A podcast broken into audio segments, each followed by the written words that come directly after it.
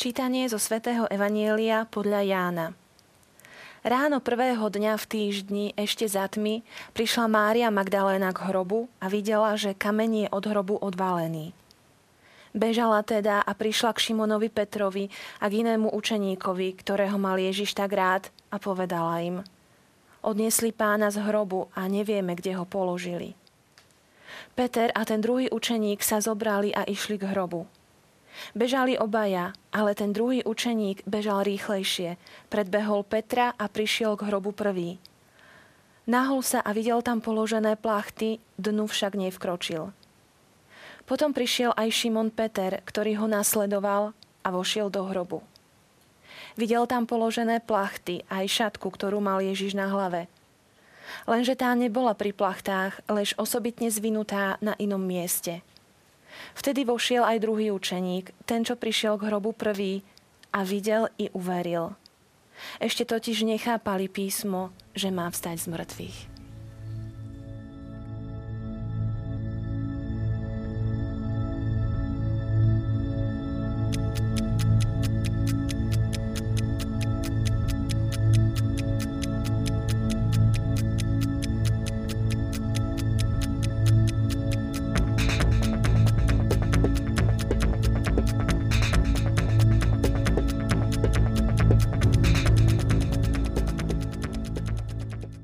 Milí televízni diváci, v tieto sviatočné dni slávenia pánovho zmrtvých stania vás vítam pri sledovaní veľkonočného vydania relácie EFETA.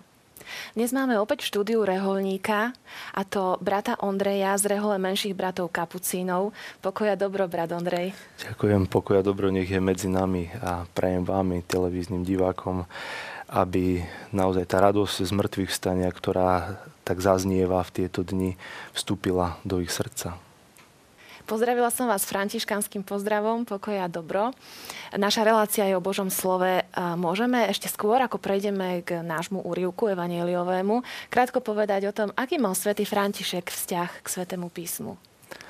Mi prichádza na mysel slovo úplne konštitutívny, teda základný niečo, z čoho vychádzal. Určite si spomíname na to, že aké dlhé noci trávil v modlitbe a rozjímaní práve nad e, slovami písma svätého. A takisto poznáme úryvky, ktoré veľmi radikálne zmenili jeho život. Či už to, čo má robiť, alebo to, akým spôsobom sa má vydať a ako má žiť chudobu. Takže e, je to niečo veľmi základné a také zaklúčenie môžeme čítať e, testamente, ktorý diktuje krátko pred svojou smrťou. Píše tam, kdekoľvek nájdem najsvetejšie mená a jeho napísané slova na nedôstojných miestach, chcem ich pozbierať a prosím, aby sa zbierali a uložili na čestnom mieste. Takže to slovo nie len to počuté, ale dokonca i to, ktoré na papieri, má mať veľmi, veľmi vzácne miesto a chce ho uchovávať. To hovorí za všetko. Prežívame teraz vrchol liturgických slávení, Veľkú noc a potom veľkonočnom trojdní, ktoré bolo plné mm, symboliky, mystiky, ticha, rozímania o pánovej bolesti. A začíname sláviť, radosne sláviť. A nie jeden deň, ale hneď osem. Veruje to tak, e, to radostné slávenie začína e, takým, e, takým triumfom. Ja keď prežívam Bielu sobotu a to slávenie, vždy tak cítim ten triumf, e, ktorý je až taký eschatologický, teda zameraný na, na to, e, v tom, to, čo sa deje v duchovnom svete. Nakoniec vieme, že pri tom zmrtvých vstaní v tom momente nik nebol, nik z ľudí, nevieme, ako to presne prebehlo, ale vieme, čo sa stalo. A tak e, církev počas Bielej soboty e, vidí, že sa naplňajú proroctvá, vidí, že Kristus je ten víťaz. Mne je najbližší taký opis, ako keby e, víťaz sa vracia z takého ťaženia s veľkou pompou, všetci ho vítajú, všetci sa nesmierne tešia, pretože prináša víťazstvo, prináša slobodu. A zároveň ako keby prichádza ten Ježiš alebo ten víťaz e, do domácnosti, prichádza k svojej manželke, svojim deťom, keď by sme chceli vidieť církev ako nevestu Kristovu, prichádza domov a tá radosť, ktorá sa prežíva uprostred ľudu v meste, sa má preja- nejakým spôsobom pretransformovať na radosť, ktorá je doma. Taká intimná radosť. E, z toho, že nevesta a ženích sú spolu a že ten ženích e, zvíťazil. Na Veľkonočnú nedelu nám církev ponúka niekoľko mm, evanielí, niekoľko možností. My sme si vybrali evanielium podľa Jána. A teda tých e, svedectiev zaznamenaných o zmrtvých staní je viac. A vieme, kedy vznikli, kedy boli napísané? No vznikali e, v tom prvom storočí, počas prvého storočia po Kristovi, ale nevznikali i hneď potom, ako sa stala táto udalosť. Takže e, z tých evanielí k nám vystupujú rôzni svetkovia, v tých evanieliach e, vystupujú rôzne udalosti, napísali ich rôzni autory, napísali ich e, rôznemu publiku alebo rôznemu čitateľovi s rôznym zámerom. Takže niekedy sa tie správy aj istým spôsobom líšia, alebo istým spôsobom sú dokonca až e, akoby v protirečení. Keď je to takto, tak to nemohlo byť takto. Čo však ale vidíme, je, že my potrebujeme brať ich ako celok a ako celok ich interpretovať, práve uvedomujúci tieto malé jednotlivosti, ktoré skôr nakoniec hovoria o, o ich pravdivosti. Pretože keby evangelisti boli chceli e, dať dohromady niečo, čo bude e, jednoznačné, čo bude e, jasné na prvý pohľad, tak by sa pravdepodobne boli zišli, dohodli a vytvorili celý príbeh. Ale takto vidíme, že ten príbeh je taký útržkovitý a zároveň vytvára tú jednotu ktorá hovorí o tom, že to nie je dohodnuté, že to nebolo dohodnuté. Ale každý napísal úprimne to podanie, ktoré mu bolo dané. A nakoniec e, tie evanielium, ktoré sme práve počúvali, e, Jánovo evanielium, bolo pravdepodobne napísané nejakých 60-70 rokov od vtedy, čo sa stala udalosť vzkriesenia. Vieme, že už predtým boli napísané niektoré evanielia, ba dokonca tá najstaršia správa, ktorá, za ktorú sa považuje e, úryvok z prvého Korintian, listu Korintianom, ktorý píše Pavol, tak tá bol, sa považuje za najstaršiu a tá bola pravdepodobne napísaná okolo 20 rokov po tom, čo sa stala udalosť z mŕtvych vstania. Takže tie rôzne úryvky len dohromady dávajú zmysel alebo takú jasnú predstavu o tom, čo sa stalo. Stalo sa z mŕtvych vstanie. A medzi tým, kým boli napísané tie jednotlivé úryvky, prešiel čas a počas toho času sa ustálili určité formy, určité e, spôsoby, akým spôsobom e, to v tom podaní sa tá udalosť o zmrtvých vstaní e, bude podávať. A tak e, vzniklo to, čo dnes voláme kerigma, teda to ustálená, ustálená forma ohlasovania smrti a zmrtvých stania Ježiša Krista. My ju v takej tej najstaršej forme nachádzame v prvom liste Korintianom, kde svätý Pavol píše Odovzdal som vám predovšetkým to, čo som aj ja prijal, že Kristus zomrel za naše hriechy podľa písem, že bol pochovaný a že bol tretieho dňa vzkriesený podľa písem, že sa zjavil Kéfasovi a potom dvanáctim. Čiže tu vidíme podľa biblistov tú najstaršiu formu e, toho ustálenú, ktorá práve vyjadruje, čo sa stalo evangelisti určite boli konfrontovaní aj a poznali tieto jednotlivé formy, ale samozrejme mali vlastné spomienky, mali ďalšie spomienky iných e, apoštolov alebo iných svetkov z mŕtvych stania, ktoré potom vložili z nejakého dôvodu, ktorý mali, nejakého zámeru do toho svojho evanielia.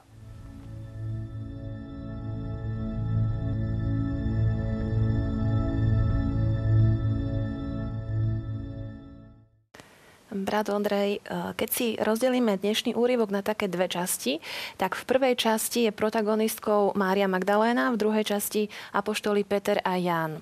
Pozrime sa na tú Máriu Magdalénu. Je prvá, ktorá našla prázdny hrob. A keby sme čítali Evangelium podľa Jana ďalej, tak e, tam máme príbeh, že je zaznamenané, že prvej sa jej pán Ježiš zjavil je žena ako prvý svedok pánovho zmrtvých stania na tú dobu nevýdané. A v tejto e, súvislosti mi napadajú e, slova svätého otca Františka, ktorý aj dnes hovorí, že je dôležité dávať ženám v cirkvi e, významnejšie miesto. Veľmi dobre ste to vystihli, že to objavenie sa ženy je veľmi prekvapivé a môžeme si naozaj klásť tú otázku, že ako to ten pán Ježiš vymyslel, lebo toto nám e, vyplýva aj z iných evanielí, že tie ženy tam boli ako prvé. O to viac je to pre nás prekvapivé, keď si uvedomíme, že v tom čase svedectvo ženy bolo menej cenné oproti svedectvu muža. Takže akoby sám pán e, v týchto momentoch e, vystihol, vyzdvihol ženu. Spomínate svätého otca Františka a naozaj také, takéto jeho naliehanie na to, aby e, žena mala väčší priestor a bola pozývaná do dôležitých momentov e, pri rozhodovaní. Spomínam si teraz na nejaký komentár kde buď svätý Otec alebo niektorí z kardinálov hovorili, že si nevedia predstaviť, že nasledujúca synoda, ktorá bude o rodine, by sa odohrávala bez prítomnosti alebo bez výrazného hlasu ehm, žien. Ale už e, svätý Otec Jan Pavol II e, ešte výraznejším spôsobom hovoril o úcte k žene, napísal apoštolský list Mulieris Dignitatem, kde vyzdvihuje práve dôležitosť a aj hodnotu ženy.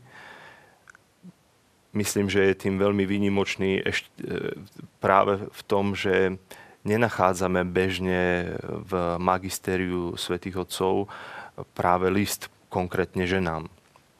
Takže, a práve v tomto liste e, svätý otec Jan Pavol II, ktorý bude už o týždeň vyhlásený za svätého, e, v tomto liste práve spomína ako jeden z motivov, prečo by sme nemali zanedbávať e, tú úlohu ženy, práve ten moment, že ženy boli tie, ktoré ako prvé objavili prázdny hrob a ktoré ako prvé mali tú milosť vidieť skrieseného pána. Pozrime sa na druhých protagonistov druhej časti a to je Peter a Ján. Ján nie je menovaný, čo je príznačné v tomto evanieliu. Prečo to tak je? Môžeme len nad tým nejakým spôsobom premýšľať. V tom celom kontexte sa nám javí, ako keby svätý Ján e, bol aj pokorný a nechcel by tam akoby trčať a z druhej strany e, je to jeho osobné, intimné svedectvo o jeho vzťahu, eh, vzťahu s Ježišom. A ako by bolo menej podstatné, ako sa volá a oveľa viac, eh, ako by vystupovalo do, do popredia to, kým je. Kým sa cíti eh, vo vzťahu k Ježišovi. A to je milovaný učeník. Učeník, ktorého Ježiš miloval toto myslím, že je pre Jana veľmi vzácne a to potom aj dáva do svojho evanielia. Súvisí s tým aj zmienka o tom, že bežal k hrobu rýchlejšie ako Peter? Dosť pravdepodobne áno. Eh, ak je, niekto vie, že je milovaný, tak sa cíti byť veľmi priťahovaný akoukoľvek udalosťou, eh, ktorá sa týka jeho milovanej osoby. Takže ukazuje sa, ako keby Peter a Jan vyrazili spolu, len on bežal rýchlejšie. On bol akoby viac priťahovaný. Neviem, či to takto môžeme povedať. Akokoľvek e, tradícia nám potom z toho e, ukazuje, že teda bežal rýchlejšie, pretože bol mladší. Ale mne oveľa viac je bližšia tá práve tá interpretácia, ktorá potom vyznieva alebo zaznieva aj inde v listoch Kristova láska nás pohyňa. Teda Ján ide rýchlejšie, lebo je hýbaný niečím vnútorným a možno by som to nedával do kontrastu práve s Petrom, ale skôr by som to dal ako niečo, čo sa týka veľmi hlboko Jána a toho, tej jeho výpovede. E, výpovede lásky. Napriek tomu nevojde do hrobu ako prvý a necháva vojsť Petra. Áno. Čo sa tam vlastne deje? Oni utekajú k hrobu. A v tom originálnom texte je tam predložka, ktorá hovorí, ako keby utekali do hrobu.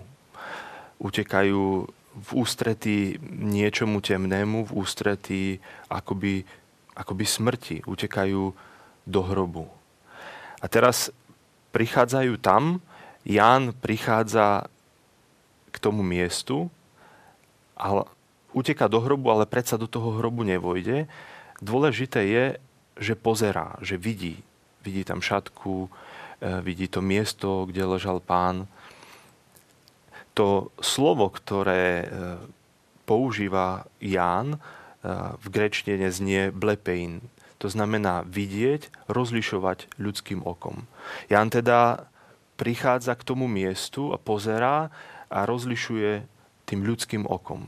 Prichádza Peter a on ale teda vstúpi do hrobu a pozerá.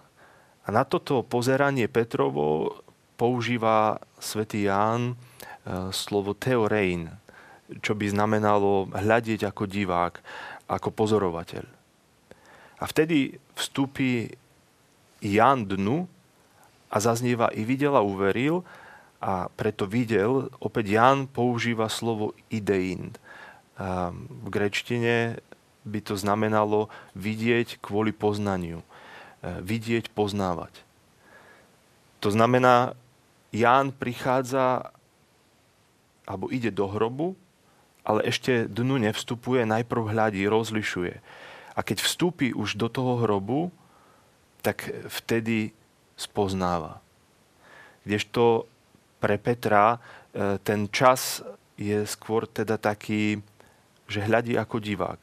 A teraz naozaj môžeme povedať, že Ján tam veľmi jasným spôsobom ale ukazuje, že hoci to vnútorné rozpoloženie apoštolov nie je rovnaké, predsa Peter má primát. E, ako keby sa chcelo ukázať, že Peter má primát toho vedenia.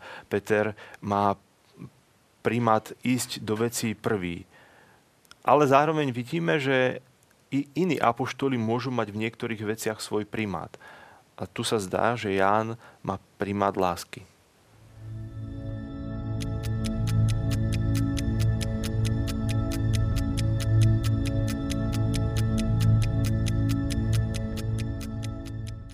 Brat Ondrej, chcela by som sa vás spýtať aj takú osobnejšiu otázku. Ktorý moment e, tohto veľkonočného slávenia, ktoré teraz prežívame, od veľkonočného trojdňa, veľkonočnú nedelu, ktorý pre vás osobne je taký najsilnejší? Hm. E, aby som bol úprimný, tak každý rok iný moment. A naozaj mnohé z tých momentov uplynulých rokov mi ostali veľmi silno v pamäti. Eh, dodnes si pamätám, keď som bol ešte ako študent v Žiline a eh, kňaz, ktorý slúžil Bielu sobotnú večernú liturgiu a malo sa odísť na eh, procesiu s eucharistickým Kristom, tak do výšky zdvihol monštranciu pánom Ježišom. A vtedy úplne spontánne, ešte aj teraz sa cítim pohnutý, lebo si na to veľmi živo spomínam, spontánne ľudia začali spievať a e, začala taká obrovská chvála v tom chráme, ktorá úplne človeka až, až tak išlo to do kosti. Išlo to až, až lámalo tú atmosféru a, to bol triumf, ktorý, na ktorý asi, asi nikdy nezabudnem. A takisto si spomínam, keď e, sa raz inokedy spieval Exultet, spievala sa tá veľkonočná pieseň, e, svietil iba pašchal, teda Kristovo svetlo, ktoré osvecuje túto noc. Opäť e, to boli, bol moment, kedy sa mi tisli slzy do očí. Ehm, inokedy je to veľmi spojené aj pre mňa s môjim povolaním. Bol som na omši svetení olejov, svetenia olejov, misa Chrismatis. A keď sme vstupovali, ja som bol ešte ako diakon, tak mi nejako vnútri zaznelo v srdci, tento rok to sláviš ako diakon, ale o rok už budeš sláviť ako kňaz, ako prezbiter. Čiže e, je veľmi veľa tých momentov a veľmi sa teším, e, o akom momente budem môcť hovoriť o rok. Myslím, že nastal čas, aby sme rozluštili našu rekvizitu. Ako každý host prinesie do štúdia nejakú rekvizitu. Aj vy ste priniesli. Ale ja upozorním na to, že gitara nie je tou rekvizitou. Čo je tou rekvizitou? Áno, gitara nie je tou rekvizitou, ale je ňou samotná pieseň. A práve kvôli tomu pieseň, že je to niečo, čo nie je uchopiteľné, čo zaznie, e, čo v nás vytvorí istý pocit, ale zároveň aj isté poznanie, a ktoré akoby zmysl, zmizlo, avšak zostane v nás spomienka, ale zostane v nás aj prítomné to posolstvo, ktoré v tej piesni zaznieje. A tá pieseň eh, je o každom človeku a v prvom rade o tom človeku s veľkým Č, o Boho človeku Ježišovi Kristovi tak budem rada, keď nám ju zaspievate.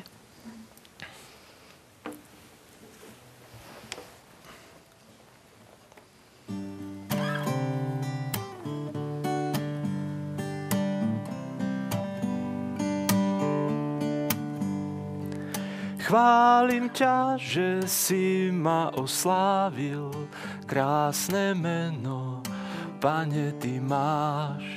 Keď si ma tak nežne hladil, počul som tvoj nádherný hlas, ty si môj syn. Ja som ťa dnes splodil, budem ti v tmách hviezdou, ja pôjdem pred tebou ja budem skálou ti a hviezdou v tmách. Ja pôjdem stále, stále pred tebou. Ja budem skálou ti a hviezdou v tmách. Ja pôjdem stále, stále pred tebou, pred tebou.